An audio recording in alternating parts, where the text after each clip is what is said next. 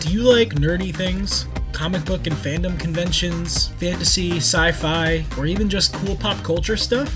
Then check out the new podcast, DragonCon Survival Guide, now on iTunes, Spotify, and anywhere you listen to your favorite podcasts. Each week, hosts and lifelong friends Gary and Taylor tell you how to do conventions right when they're not rambling about their favorite nerdy topics. Save money at cons to have more money to spend at cons. For more information, check out DragonCon Survival Guide on Facebook, Twitter, or Instagram. Following episode of the Walking Dead podcast is brought to you by Audible.com. Audible.com is the premier source of spoken audio information and entertainment on the internet. Choose from their extensive catalog of over 215,000 audio programs from leading audiobook publishers, comedy specials, magazine and newspaper publishers, business information providers, as well as many other products. Audible is also the preeminent provider of spoken word audio podcasts for Apple's iTunes Store. In addition to audio programs from outside publishers, Audible.com introduces Audible Studios, matching the most imaginative and esteemed authors with the world's best performers including Academy Award winners, respected stage actors, and Juilliard graduates. Audible Studios produces a diverse catalog of engaging audio adventures for every age. Sign up today for your free, no obligation trial membership at audibletrial.com forward slash dead. You'll get a free audiobook and you'll be helping to support the Walking Dead podcast. So head on over to audibletrial.com forward slash dead and start a new adventure today. And now, we're pleased to present the latest episode of the Walking Dead podcast. We always think there's going to be more time.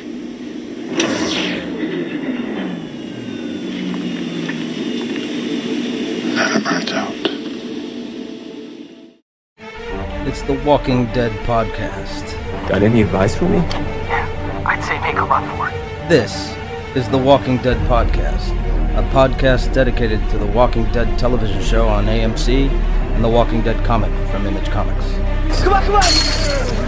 Come back here! So sit back, relax, and join the herd.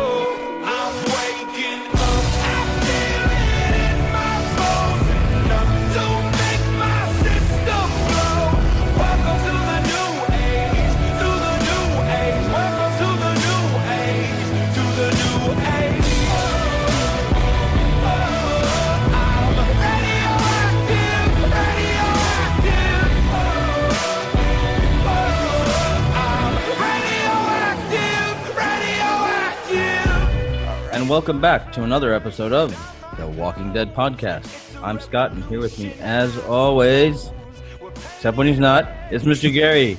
Hey, I'm back. back from point to far. Yeah. Welcome back, Gary. Thank you. officially. Thanks.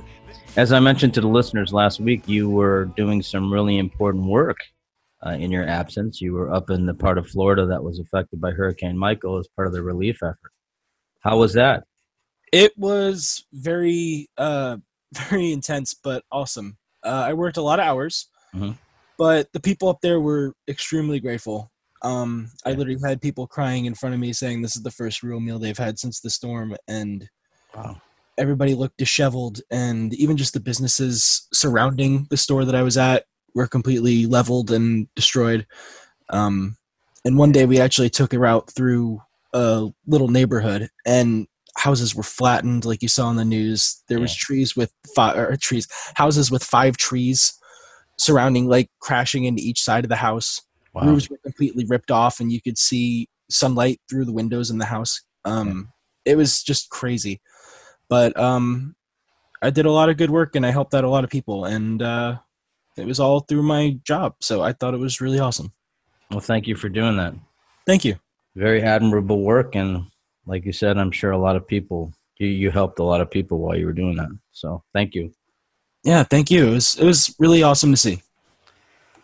All right. Well, now we move on to a happier topic: the zombie apocalypse. um. Anyway, as I mentioned last week, I thought it would be better to have the full discussion on episode three after Gary got back, because I, you know, as much as I try, I just can't make it as exciting as when Gary's here. Well, I mean, have you ever tried like talking to yourself and doing a back and forth? Yeah, but even I get bored with that, especially when I know what the other guy's gonna say. It's almost like I can read his mind. Maybe Then, like, where's the- Where's it? Oh, don't you? Well, don't you do that? What sort of witchcraft is that that you're throwing at me? Stop! You're confusing me. well, that's not hard to do. Now my my eye is twitching. so, uh, he's back. So we're gonna do that today for the first part of the show. We're gonna discuss episode three, warning signs, and then we're gonna move on to episode four, the obliged. So we are obliged to do it that way. sure. Felt obliged. Yeah. So yes, we'll we'll go with that. Sure. But of course, first the uh, the boilerplate to satisfy the legal department, which is always a pain in the ass. That legal department. As always, you can leave your comments and feedback by emailing us at twdpodcast at gmail.com or by posting a comment on our Facebook page, which is at Facebook, which is the root of all evil in the universe, uh, along with Abby Martin. You can also give us a call on our voicemail line at 561 501 1483 and let us know what's on your Walking Dead mind. Again, that's 561 501 1483. And Gary is back manning the phones. Yeah, I finally got out for a little bit. I had a break and now I'm back. Now he's back, but all he really does is watch movies. Yeah, I mean, until my phone dies, and then I'm just sitting there waiting for you to bring me more food or a phone charger, and then What are you talking about? I put a TV in there for you. yeah, but all I get is HVC, H HVC. The Home Shopping Channel? Yeah, Home Shopping Network is what I was trying to say Try, trying to get you to learn something. about I know. polyester blankets. yes, exactly. I mean, I learned a lot, but you know, Do you know what margarine is? no. Exactly. You you missed out on margarine. Good stuff. I mean, yeah. I mean, you I really enjoy not it. know what margarine is? I I know it's a butter substitute. I don't know what it's actually. That's it. It's like vegetable oil. I didn't know what it was actually made from, though. Like, I Yeah, just you don't want to know. probably not. You don't want to know, man. Yeah. So I don't think it's vegetable oil. I think it's something far more insidious, like lard or something. I don't know. Anyway, talk, speaking of lard, uh, Jadis this week. No. Yeah, right. yeah. So, anyway, on to our, not to ramble too much, but uh, now on to our main. Did you notice Roy Harper has lost a lot of weight in the new season? not to ramble. Have you noticed Roy Harper has lost some weight? A lot. He's like Yeah, back in yes. fighting shape. Yeah, yeah, he puffed up a little bit there, but I guess he uh, he went back to his choreography training. I didn't even realize that was him at first for a few minutes. I'm like, is that Roy? Yeah, yep, that's a good old Roy. haircut. It's because he reconciled with his husband. Five months after they filed for divorce. It's true. Wow. I Really? read that on. Yeah, I read that on the internet. Wow. Okay. Must Okay. be true then. I thought you were just joking, but No, no.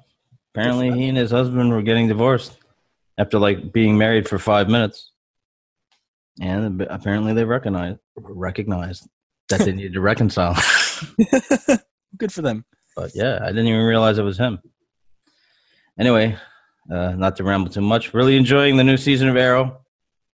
Those of you that like Arrow, I enjoyed the first episode. I haven't seen anything past that yet, but I've seen the second one. It's good. nice. I don't really, yeah. So it's neither here nor there. That is rambling. So let's move on to the main event. A recap of season nine, episodes three and four. Warning signs and the obliged.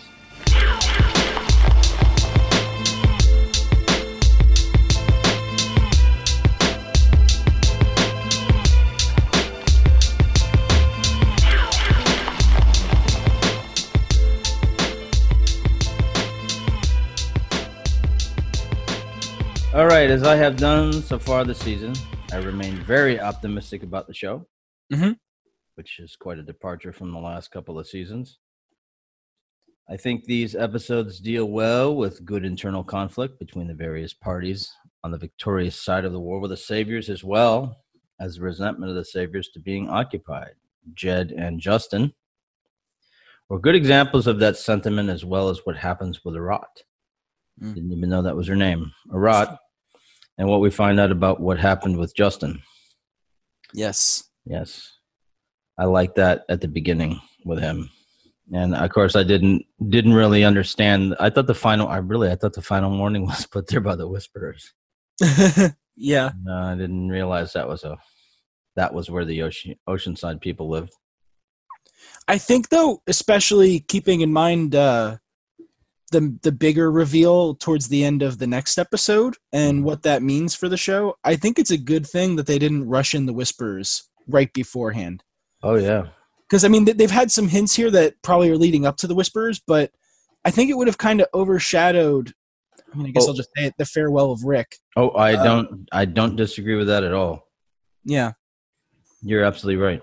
I'm no, I'm I'm actually glad that it, it appears that the whispers will be the they'll be introduced in the second set of eight.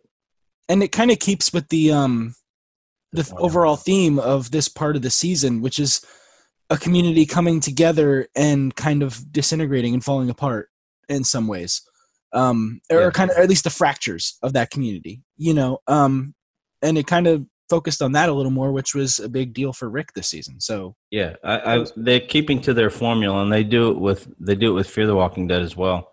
Where Yeah. It's basically like two different seasons. Mhm. Each eight, each set of eight episodes is like a like a separate season. Like the conflict for this eight is the deterioration of the Confederation of of Settlements, I call it. Hmm. And then the second set will be about, I imagine, will be about the new people that come in and the Whisperers. Beginning to see that. So, and and indeed, in season four of Fear the Walking Dead, the first season really is all about their conflict with one thing, and then the second part is all about their conflict with something else. And they did it in season three as well. Um, and I would like to point out, as I was reading who some of the new cast members are that are coming on board, one of the new cast members um, in uh, in The Walking Dead is a guy named Ryan Hurst. You may not recognize the name, but if you saw, he he was one of the guys in. Um, he had a, like a cameo appearance in in Saving Private Ryan. Hmm.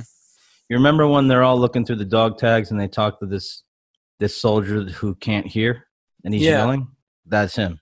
huh And then, but he's more he's better known for his role as Opie on Sons of Anarchy. oh okay. Yeah i looked at Right. a picture of him. I see him. Right. Yeah, and, and and this goes into my premise that the walking dead is now the the sanctuary for all for many actors who were on the walk on on sons of anarchy. Yeah. You know um uh what's her name that played uh madison? Um kim dickens. Him, yeah. Right? David erickson who was the showrunner was from sons of anarchy dayton callie who plays um jeremiah i think his name is jeremiah otto Mhm. season three of, the, of Fear the Walking Dead.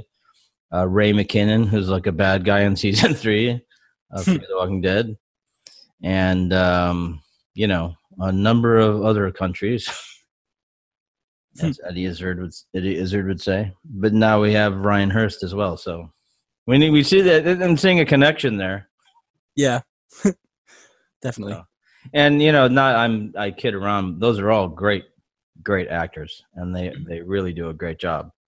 So I mean, Ray McKinnon was when we get the recap. It Ray McKinnon was a great villain in um season the, the second part of season three of Fear Yeah. the Walking Dead. So and Ryan Hurst did a phenomenal job as Opie in um, Sons of Anarchy. So he's going to do a great job.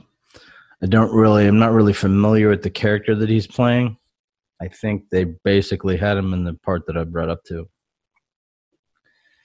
I believe his character's name is is Beta or Bravo. I think Hmm. Beta. So interesting yeah. the the you know the as a s- spoiler alert the um the leader of the whispers is called the alpha Hmm. so that's all out there in in the in the uh, webosphere Hmm. Um, the blo- blogosphere that word it's out there on the internet anyway, um, I mentioned last week that I like that they haven't just forgotten about the final scene with Maggie and Daryl and Jesus Mhm. uh, from the uh, season eight finale when she says they're going to bide their time and deal with Negan properly. yeah. I didn't remember from the first time I watched episode three, mainly because Lauren Cohan's Georgia accent is sometimes hard to understand. Yeah. I I really this time I had to I had to put the subtitles on because I, I just really couldn't understand what she was saying. That's fair.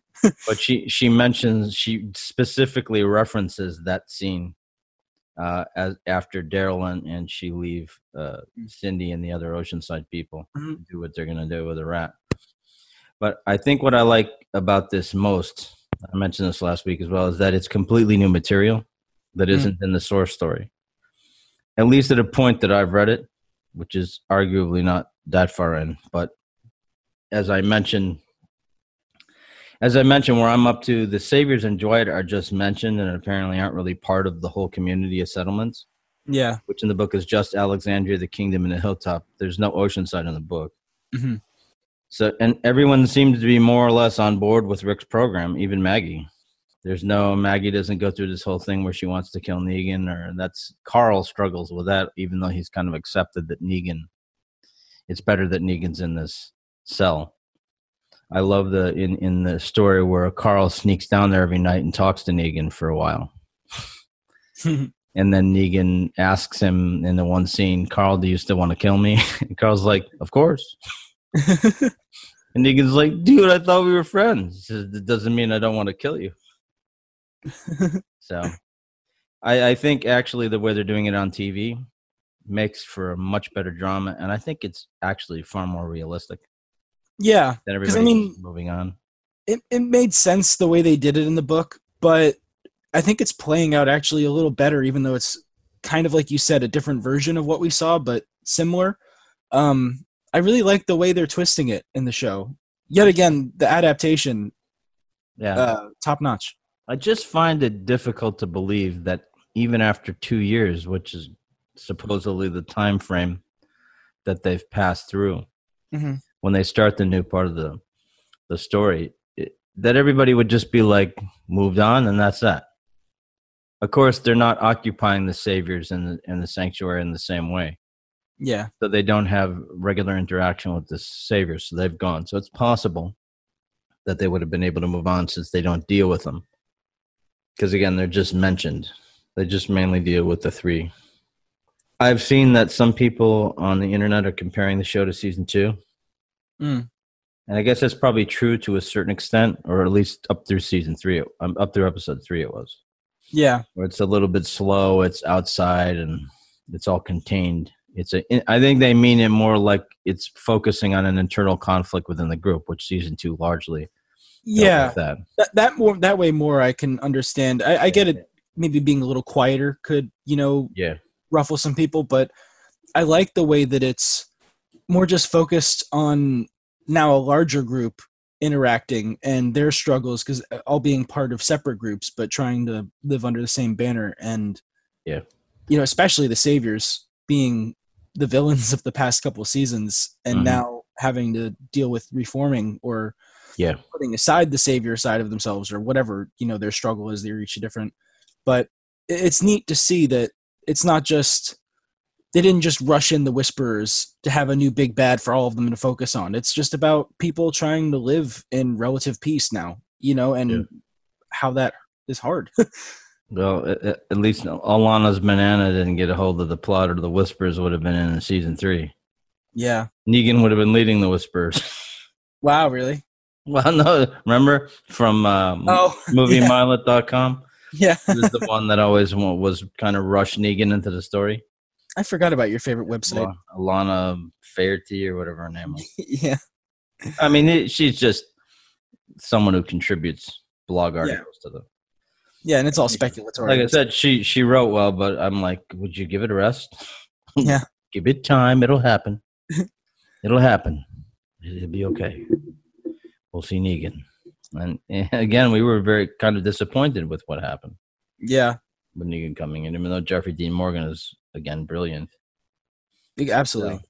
Um, I also think with the comparison to season two that um, I think that getting back to a bit more simplicity might make the story more relatable. I think that's the where I'm getting what I'm getting from it myself is I can relate to the the philosophies each side is exerting about what to do with the saviors. Mm. One side just wants to kill them all to punish them for what they did, and Rick wants to like try and integrate them into a larger society. And then there's the conflict over that. So, which of course comes to a head in episode four. Yeah. Anyway, I thought a good place to start on episode three, final warning, was to ask Gary my talking points from last week. Okay. Given what appears to be a breakdown in relations with the Saviors, is it time to accept that the current structure of relations with them just isn't working? Now, I realize this was more or less answered in episode four, but Yeah. I'm just curious to see what your take was on it. Um, well, given all that we find out in episode three, uh, I just don't think it's possible. It seems like, even though there are some good intentioned people within the Saviors and a, a good amount of people within the community that are actually okay with trying to integrate them, there's always going to be that pocket of people that were wronged by them in horrific ways and won't let that go. So, you know, unfortunately, at least the way they have it structured now, where they're kind of second rate second rate citizens and don't get weapons and are basically just used as workers. Hmm. Uh, you know, I, I don't You think mean- that. in other words, the tables are turned. Yeah, and I don't think that really is working for either side. At least not in the current uh, way they have it set up. So no, I don't think it's sustainable. Unfortunately. So you do agree. It's time to just hang it up. Yep. Yep, I agree. Uh, I I think I know what you're going to say for number two, Okay. but um, do you think Maggie and Daryl's point of view on this is really the more practical approach? Um, it's the easier answer. Yeah. Um, it's definitely the easier answer for this community they're trying to build. On in their eyes, you know, let's just take him out. Then there's no figurehead, and we get our revenge, and everybody's happy. But then you risk also pissing off the saviors even more and making him a martyr, as Rick goes on to mention later. Yeah, So probably not the best idea to kill off their leader and figurehead that they're still writing on signs, you know, around their community, because that would probably just set them off even more. I would imagine. My view would would be though I'd be just mad enough to go. You know, the thing with martyrs is they're still dead, and so yeah, he might be a martyr, but he's a martyr. You know, like Hitler is to neo Nazis, hmm. and there's a way to deal with them too. I don't know. You'd probably that way is not practical at all to survive for people to survive because you'd have to kill a lot of people to get everybody in line yeah. but the, you get into the point you get into the the problem though that yeah negan is in jail. He's being punished by having his freedom restricted. But at Mhm. the end of the day you know he's alive and maybe he's miserable. And maybe yeah it's more of a punishment than killing him. But at the end of the day you still have to provide resources for this guy. Like daryl says later he's his being alive gives them the impression or the hope that one day he might be free and lead them again. So the problem is you're damned if you do and damned if you don't. If you leave him alive there's a he inspires people that he might be free and lead them again. And if you kill him he becomes a martyr.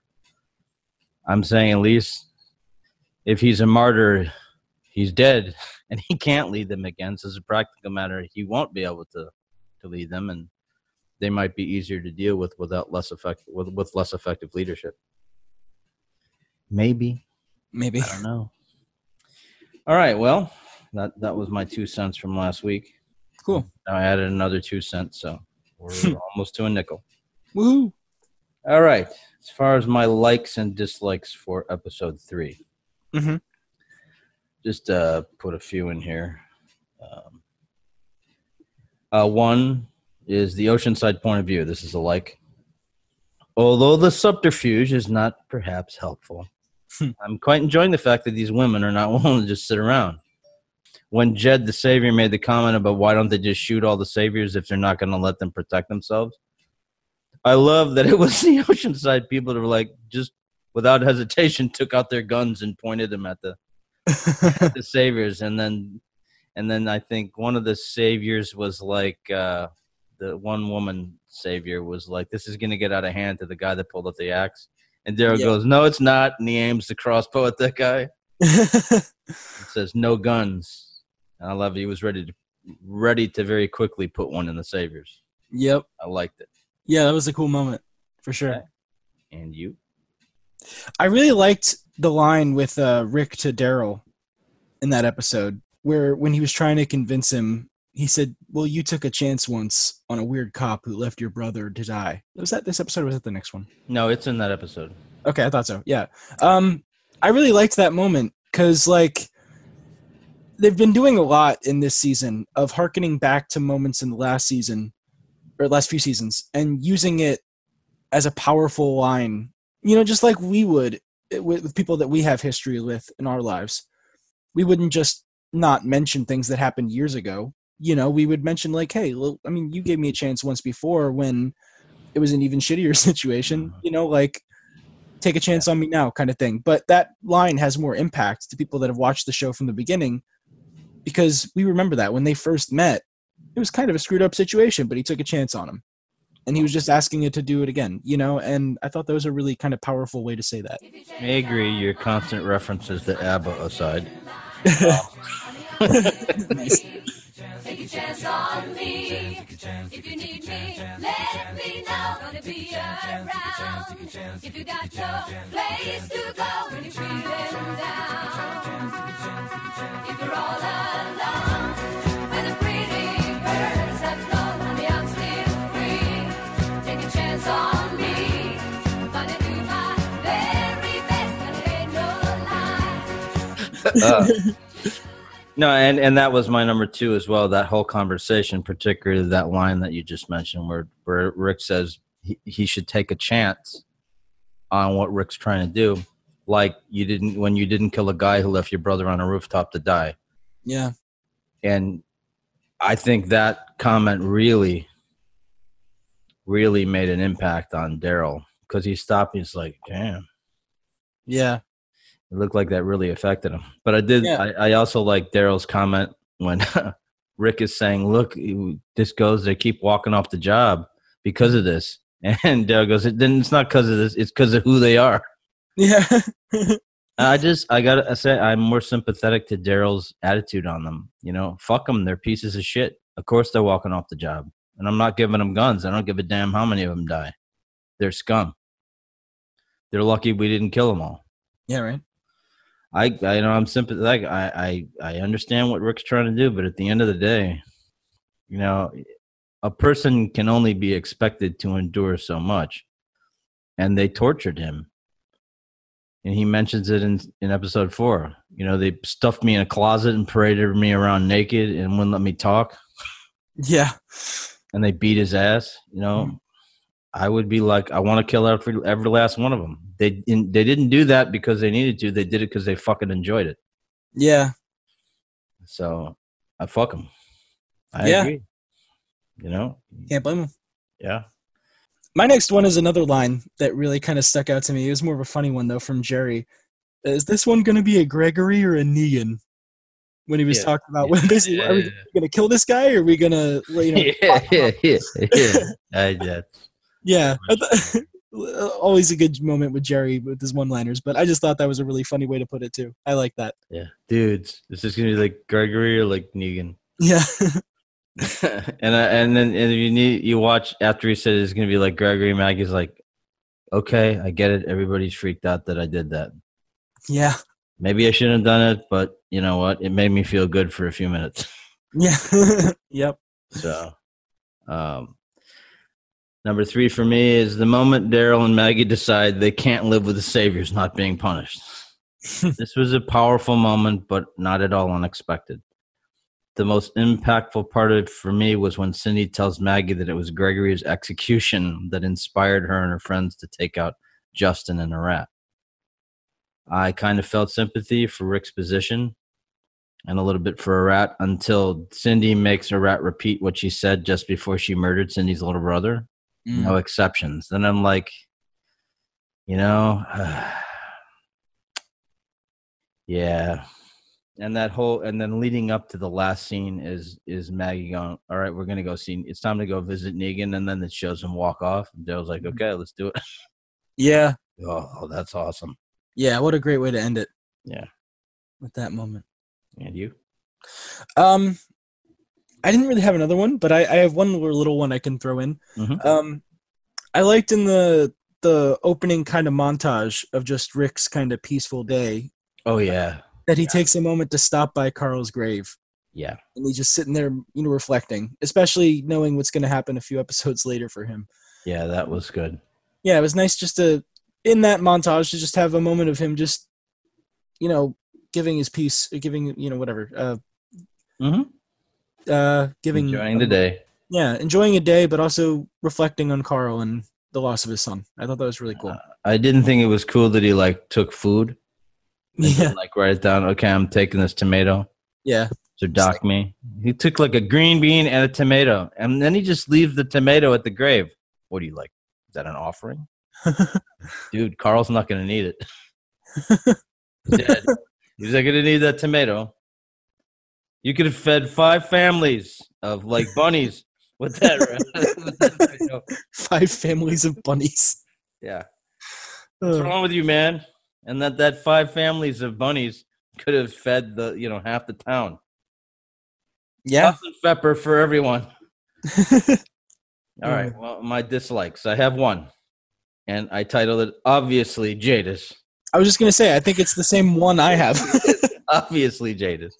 yeah, I felt bad for her when that savior accused her of killing Justin, and no one but Gabriel seemed to want to defend her, which is also understandable. yeah, But then later to find out she's trading people for supplies? What the fuck is that? yeah, was wondering what that meant until I saw what she was about to do in episode four. That for me also sheds light on both what she appeared to be doing with Negan last season. Remember, she had him tied up and she had that walker in that, like on a cart. Yeah, Uh, seems like, and then the helicopter showed up. Hmm, that seems to make sense now. yeah. I am almost afraid to ask what an A or a B is. Uh, I don't know. And who the hell is she talking to on the radio?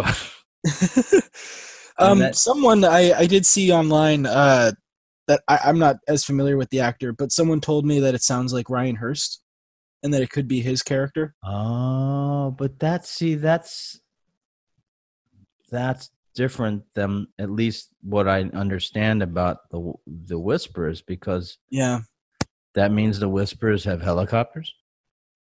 I I don't know. You know, that's the thing. I assumed it was more that uh Commonwealth community or whatever they're calling it, but uh Yeah, it might maybe it is Ryan Hurst. I don't know, who but knows?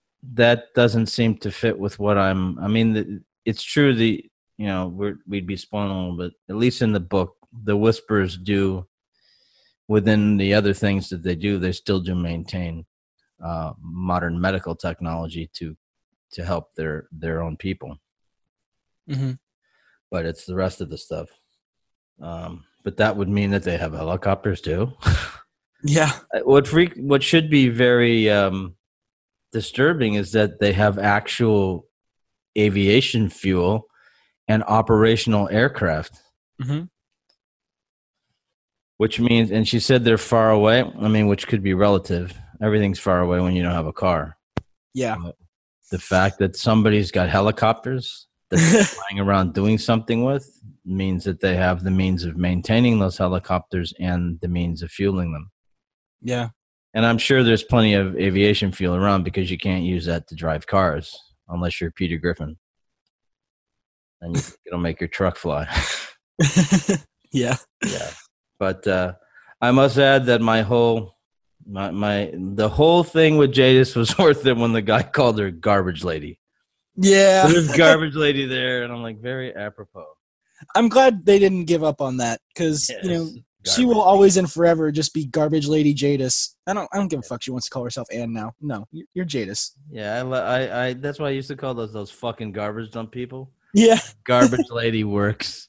yeah. Garbage lady. Well, works. I mean, which do you think is worse though, the garbage people or the forgettable pirate squad?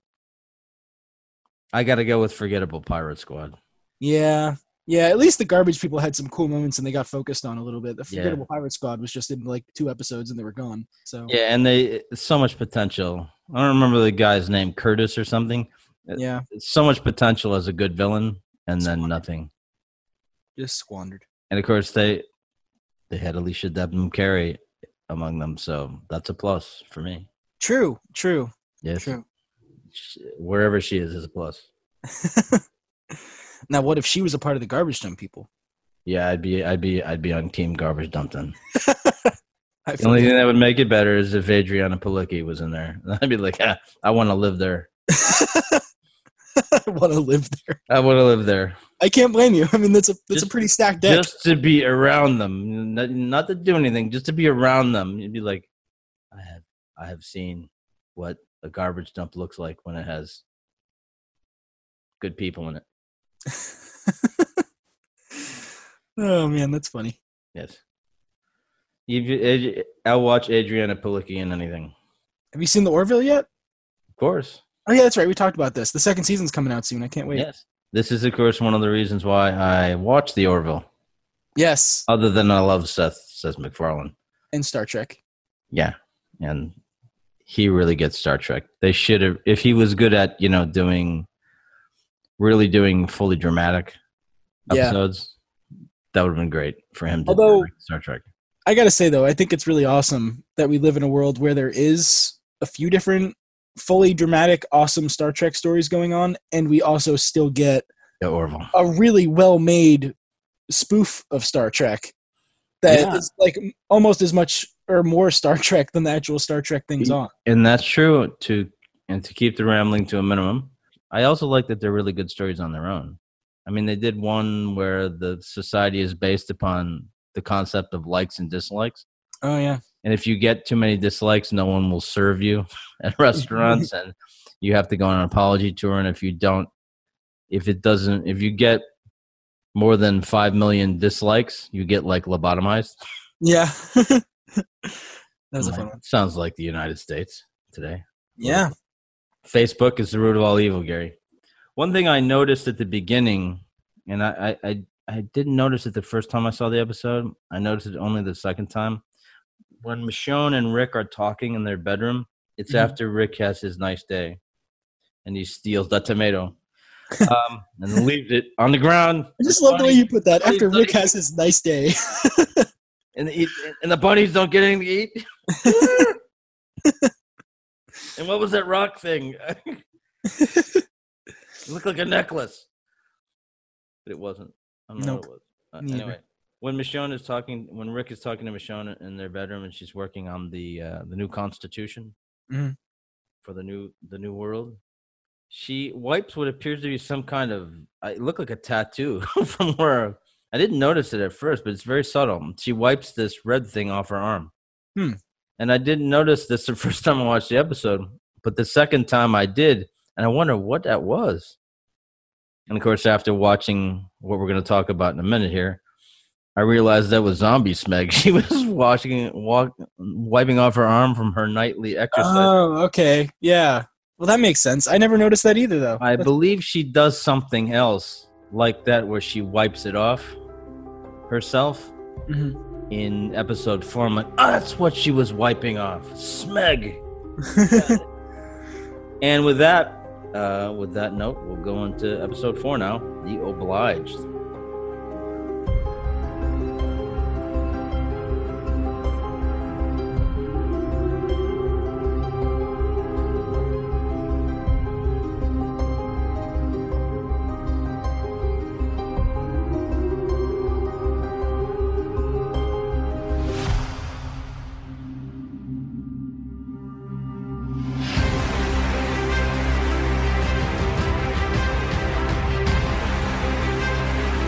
Uh, this I thought was a really good episode because the conflict that's been building up over the previous three episodes finally came to a head, or at least began to.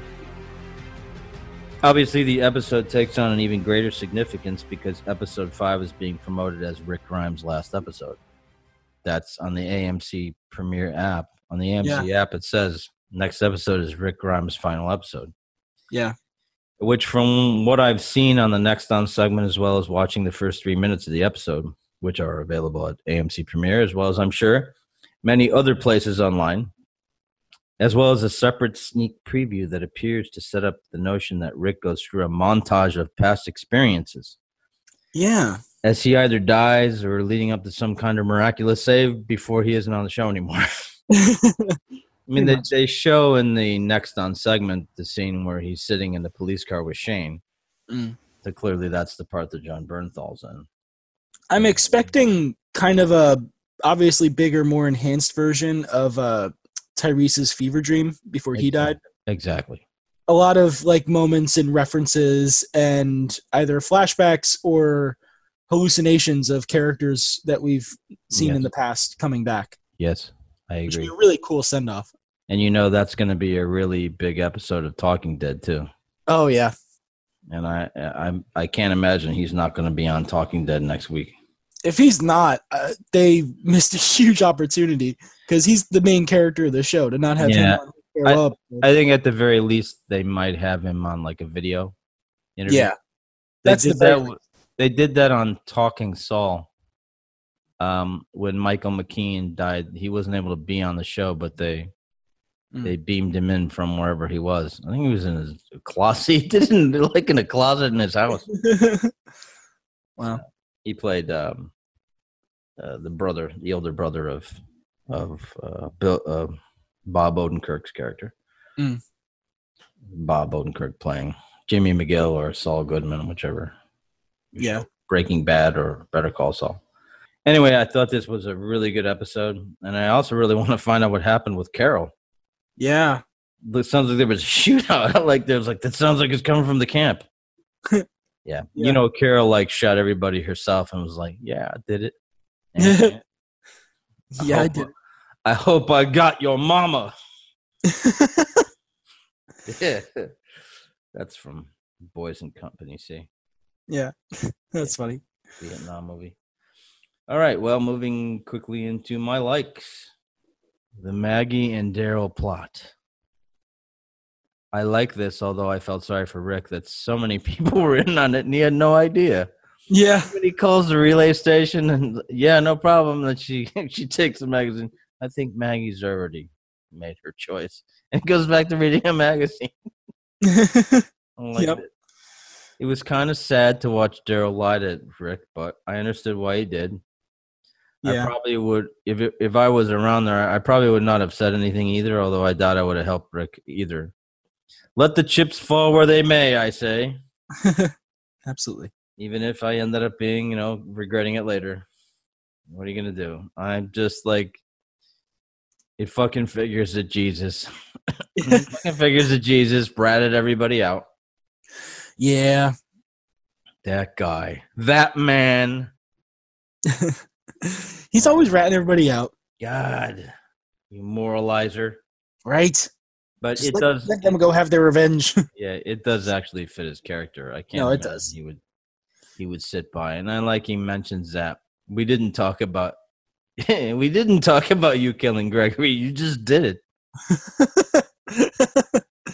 I love that Jesus, like, like you said, he's always true to his character. You know what I mean? Like sometimes it's a little annoying because he's ratting people out or doing whatever, but it's always true to form for him. He always like he sticks to his guns. He's quiet. You know, he's not necessarily going to be the guy that's like opposing everything, but when he does have a strong point, he's not afraid to say it, no matter who it is. You know, like he's going to stand his ground because, like you said, he's a moralizer, I guess. Um, Well, no, he's cool. yeah. I, I mean, I was you know, being I know. I get it. he has a very strong moral code. Mhm. I um, I was kind of surprised, and I can't remember where it was when he mentions Oh yes, when he has a conversation with Maggie, he, he I was very surprised to hear that he thought Negan should have been executed.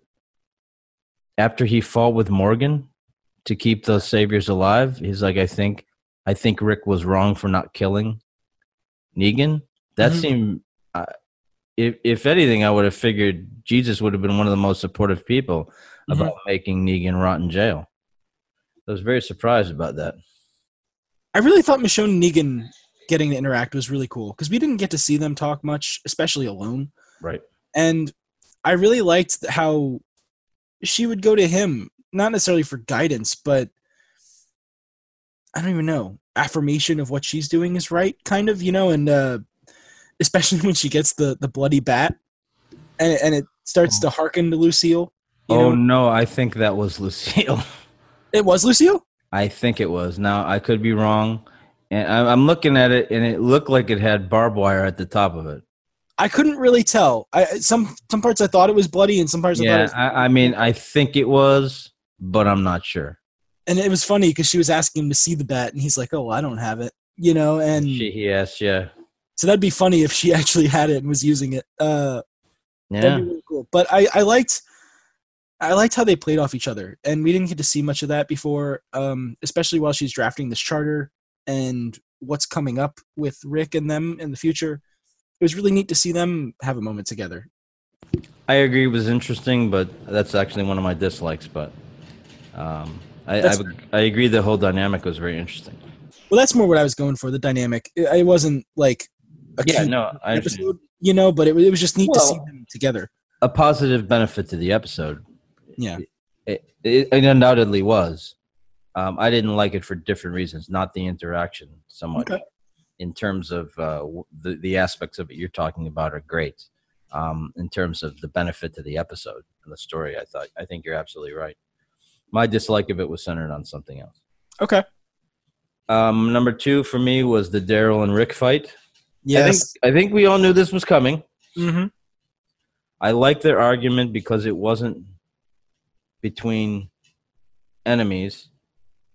It was between two brothers that are trying to get through to each other and are angry but still care very much about each other. Yeah. The line that Daryl says when he tells Rick that he's got to let Carl go. Hmm This is very similar to what Negan said. Carl's gone. Yeah. What are you doing? I think this was a devastating line, especially to Rick. Yeah. And I think Daryl would go there to him. Like that's I, I think it hurt Daryl that he said it. yeah. I think it hurt Daryl to say that, but he he felt I've got to say this to you because I think you're you're committed to this because you're trying to bring Carl back and it won't. But I like the fact that Rick goes, "We have to do all this, or all the people died for nothing." Yeah. Because Daryl says, "What about all our friends that died?" And and Rick's like, "I have to do this, or they all died for nothing." And he says, "Or Carl died for nothing." You know, he's obviously trying to honor Carl's wishes. Yeah. So, but I think Daryl's right. You're not going to be able to, and you need to let it go. You tried.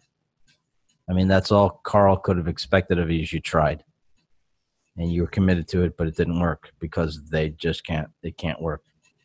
I really enjoyed Michael Rooker's comments on the Talking Dead. What did he have to say? Uh, that Daryl's relationship with Merle has been is the the big influence on who Daryl is today, and everybody like laughed when he said it. But he was trying to say, no, the way he would interact with his brother is the way he's interacting with his new brother. They fight and then they work it out. Yeah. Have their fight and then they work it out. You, you can see he used to do that with Merle. Yeah. Yeah. You know? Absolutely. And of course, it figures that a bunch of zombies would fall in that hole while they're trying to get out. Like that figures. And like, well, they're in that hole if they can get out. That was enough of a conflict. But then, then they had like a little zombie waterfall there. Although I thought it was kind of cool the way they like climbed over the zombies to get out. Yeah, That was pretty cool. yeah. I'm like, that's great. I like it. Rick's like, did you plan for this too? Of us falling in this hole? Dick. yeah. My next one, actually, I didn't have a lot of specific likes for this episode because I just really kind of enjoyed everything and didn't really fully, I guess, I don't know if I didn't process through. I just liked it all so much, but Just um, didn't just didn't want to be show favorites. I got it. I guess yeah. Um, but no, you uh, you're the way you phrased what you just said actually made me think of another point that I really always like to mention. Walking Dead has a lot of duality in the episodes, um, and I thought it was really neat that, um, I mean, even though we only got to see the beginning of it, we didn't get to see her actually get to uh, Negan yet. But Maggie's mission to take out Negan and Rick's mission to try to keep this community together are both kind of inspired by their losses and they just won't let it go. Even though they are at obvious points where they should try to rethink some things or shuffle some things around or do things differently, they're both holding steadfast in their mission, even though everyone else around them is like, this isn't working or this is a bad idea, you know? Yeah. And I think it's really neat that they both they're both harnessing their losses in different ways, but it's both leading to they're both having the same conclusion basically is that like you know, they're causing conflict with everybody else by trying to complete you know, their mission, I guess. No, I agree with you. That's that's true. I mean, Yeah. they're holding on. The people who want to take out the saviors are holding on to their grievances, and Rick is holding Yeah. on to his. Yeah. And you're right. It is it is motivating each of them to do what they do. Yeah, it's really neat. My number three is Carol. I find far more often than not, I'm I'm very enamored with the way Carol does stuff and her rationale. And I like what she says when she's talking to Rick when he says um, the saviors are are you know if we don't if we don't help them, what happens? And she goes, "That's on them." She, you know, the saviors clearly don't want to work with anyone else. So whatever happens is on them. I I fully agree. Fuck them. Yeah, absolutely. Fuck them. They can rot. They- You know, I they had a chance. They're lucky that they weren't all killed off. And I can understand not wanting to be occupied, but on the other hand, you fuckers brought this on yourself. What did you expect? Yeah, right? How many people did you murder to take their shit? Yeah. I'm like, fuck them. Like, I have no sympathy for them at all. They're lucky they're being allowed to be a part of this. They're lucky they get relief supplies from everyone else. I would have let them starve. Well, for a while anyway. All right, my next one is how Michonne deals with insomnia.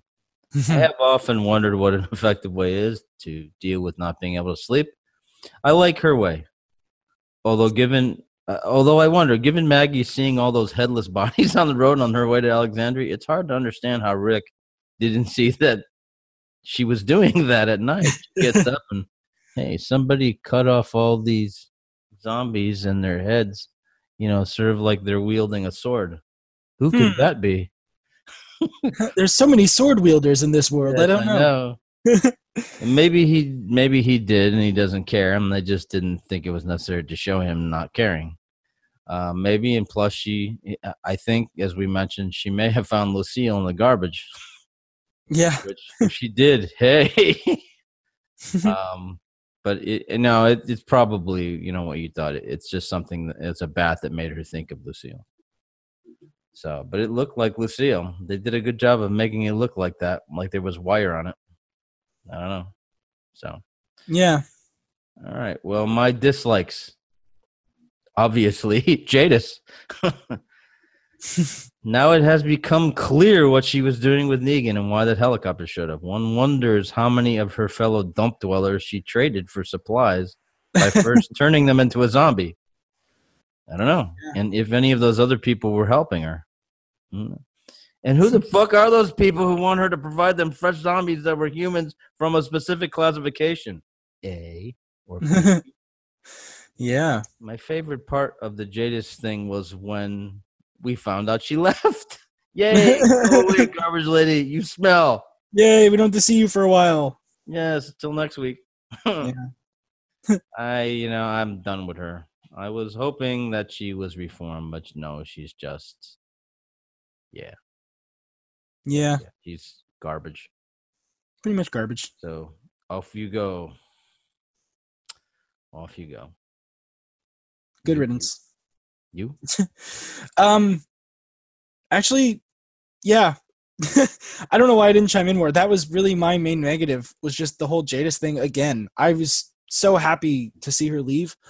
Um but now it just opens more doors like who is she talking to? Yes. You know, is she going to come back with more power? I, I don't want to see her be in power again. Um I, I want to see her just never again. yeah. I mean no offense to Pollyanna McIntosh, No, no. I'm sure, but I, I your She's- character is Yeah, she's really, she's really uh, good that she's made us all feel like I hate you. Yeah, yeah, she's she's played the role to a T because uh, I definitely Yeah. hate her. I hate you. Um, Yeah, but uh, no, I mean, yeah, that was my biggest negative. Honestly, the only thing I could say other than that, um, even though it was uh, a really awesome moment, it was a bit forced to have the two guys fall into a pit, so they were forced to kind of talk to each other and Hey, settle hey, these things. Hey, But that's just that's a TV trope. It happens. hey, let's not get bogged down in details, No, we? no, I'm not. But I'm just saying that that to me was like, okay, that's a little forced. It might lead to rambling. yes, but that's a it's a TV trope. Bottle episodes are used in everything, you know. So like, so I get it, but it's just kind of like, okay, yeah, It's they the have to fall.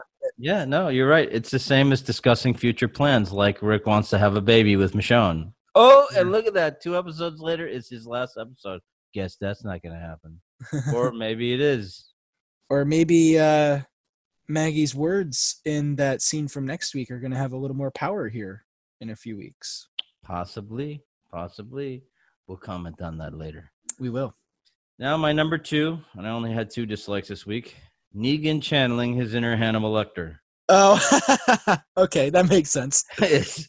I could have done without the whole. I'm glad my wife didn't live to see me like this shtick. Yeah. I really don't care to humanize Negan, although yes, I realize this makes him more complex.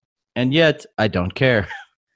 He just immediately gets in Michonne's head, and she's too Pollyannic to see this. It reminded me of this scene from Silence of the Lambs, where Hannibal Lecter is messing with Clarice Starling about her being raised on a farm where lambs get slaughtered. You're so close to the way you're going to catch him. Do you realize that? No, tell me why. After your father's murder, you were orphaned. What happened next? I don't imagine the answer is on those second-rate shoes, Clarice. I went to live with my mother's cousin and her husband in Montana. They had a ranch, Was it a cattle ranch? sheep and horses. How long did you live there? Two months. Why so briefly? I ran away. Why, Clarice? Did the rancher make you perform fellatio? Did he sodomize you? No. He was a very decent man. It's kind of like that. yeah, yeah, I can see that. You know, he goes on. I don't want to play the whole thing, but he goes on and on about you know trying to get her to later on admit it was the screaming of the lambs being slaughtered that drove her to to run away. Mm. Uh, and then he gets completely in her head, which is Yeah. what he he would do. So I, I thought this is just exactly very much the same thing where he starts asking her about her her son and the rest of it and she of course engages him and then realizes she shouldn't have and you know we got to hear about his wife and i just don't care. He's a piece of shit. Yeah. i realize he's very, a very complex and interesting piece of shit but he's a piece of shit nonetheless. I would rather not spend time humanizing him regardless. Fuck negan. He can just not eat and bang his head on the wall all he likes. But you know i thought it was very cute. Negan misses his bat Oh, Yeah. it's very adorable. Like I said, fuck him. He can just not eat and bang his head on the wall. Do it. I love how she's like, I don't know, it's out in the garbage. I have to see her. What did you do with her? Oh, we broke it up and used it for kindling. Yeah. It's kind of reminds me of that scene in the comic where uh, a guy bring Negan leaves the bat in the car Mhm. his assistant brings it up to him and he says, Did you fuck her? Yeah. The guy's like, What? He says, I'm just kidding. You can't fuck a baseball bat. Oh, you said, did you were you nice to her? Did you treat her like a lady? Did you fuck her like a lady? What? I'm just messing with you. You can't fuck a baseball bat. Oh, Negan. Yes. Well, you know, after watching this, the question on how Rick leaves the show is at least much less speculation. Yeah. I don't see how he doesn't die of an infection or something, having been impaled by rebar, which I thought was very conveniently placed. There was a block with rebar on the road. What? Why was that there? But who knows? If he turns into a zombie, perhaps it will be Daryl or Carol that puts him down. Mm. Well, we'll know in a few days. or Michonne. On, on another note, I did watch the first three minutes of the episode, so I see what happens. They show exactly what happens after he's stuck on that thing and the zombie hordes are approaching. Cool. So, no tension there for me. I ruined it. But one last thought before we move to listener feedback, which we have a little bit. Mhm. Uh, the confrontation scene between Maggie and Michonne after Maggie arrives at Alexandria and Michonne is trying to prevent her from killing Negan, that Gary has repeatedly referenced on our show today. This is a scene from next week. I thought it was particularly powerful because I think Maggie makes a good point about how Michonne might feel differently or might have felt differently about the whole keeping Negan alive thing if it had been Rick whose head he bashed in and not Glenn. Let's take a listen to that scene, Gary. Okay. Step back. You were there, Michonne.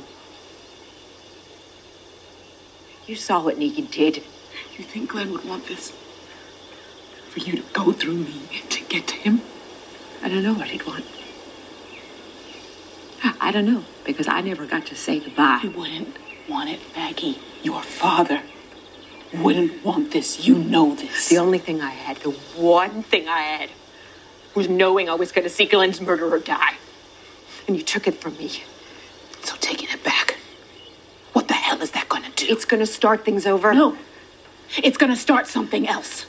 If he'd butchered Rick in front of you instead of Glenn, mm, Maggie. if you had a child to raise alone because of him, he would have been dead a long time ago, and you know it. I thought that was just very powerful. Yeah, definitely. It's almost certainly true. yeah. I mean, look at the way she went after the governor. yeah, right. And and unlike in the comic, he didn't actually do anything to her, except he sent a couple of zombies after her. I mean, in the comic, he ties her up in a shed and rapes her for a week. And it's Yeah. perfectly understandable when she sneaks into his apartment after she breaks free and, you know, cuts off his arm and other things and his eye and, you know, generally mutilates him. Yeah. but, you know, we saw what she did there. Mhm. You know, I'm pretty sure she would have wanted to cut off Negan's head like immediately. Yeah. But so I think Maggie's absolutely right. I don't know that they're both not right, but I would be at this moment siding with Maggie. Yeah. Get out of the way, Michonne, or I'll take that sword from you.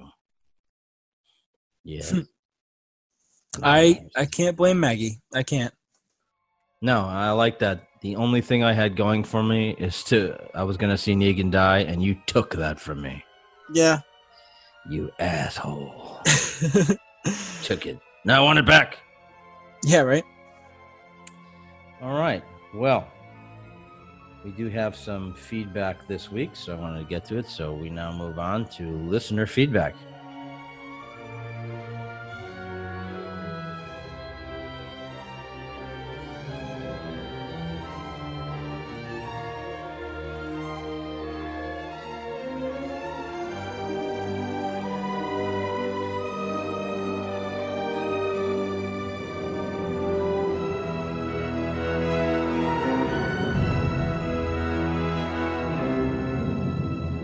Okay, the comments I'm going to read today are off a post that was put up recently where it says uh, it's basically a promo spot from AMC.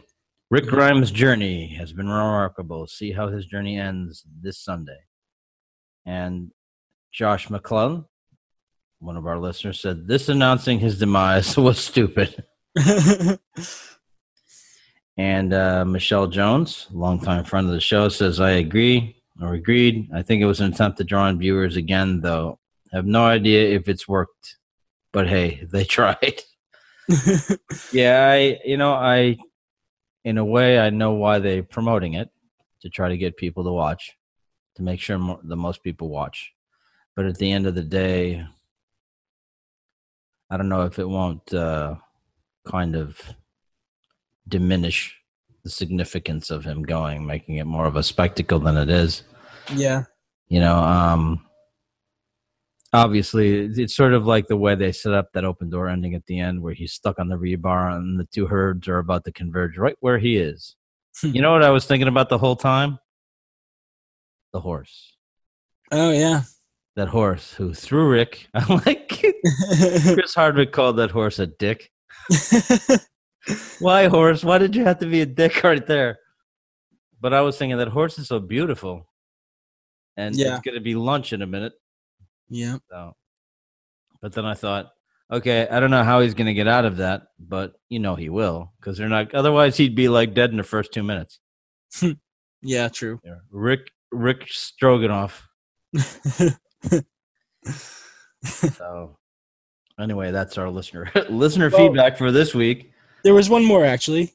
Okay. Um, when I went up to the Panhandle, I actually got a message from our friend Tyrone, who runs the uh, Walking Dead meme page that we share some things from. Uh, and he was wondering, he wanted us to talk about uh, what do you reckon the likely chance that Heath was taken in the helicopter by Jadis, or by uh, or by the helicopter or Jadis, or one of the other took him? And that's where Heath's been this whole time. I don't know that they ever addressed that Heath disappeared. They just didn't show Heath anymore. Yeah, but I mean that could be. They've said they're going to try to bring him back at some point. Maybe that could be part. Of it. Maybe. And the thing is, Heath is a much bigger character in the comic book. I mean, Definitely. he's a major character in the comic book, and they never did much more with him uh, than as a minor supporting role. Yeah, So I hope they do because Heath is a really good character. I mean, they never did, like I said, they never did anything with it, which is a shame. So, because he was a great character. yeah, I agree. I hope All they right. do at some point. Yeah, I do too. All right. Well, thank you, Josh and Michelle. And Tyrone. Commenting and Tyrone, yes. Appreciate it. Uh, again, you know, please feel free to comment. It helps helps make the show better and helps us make the show better for you.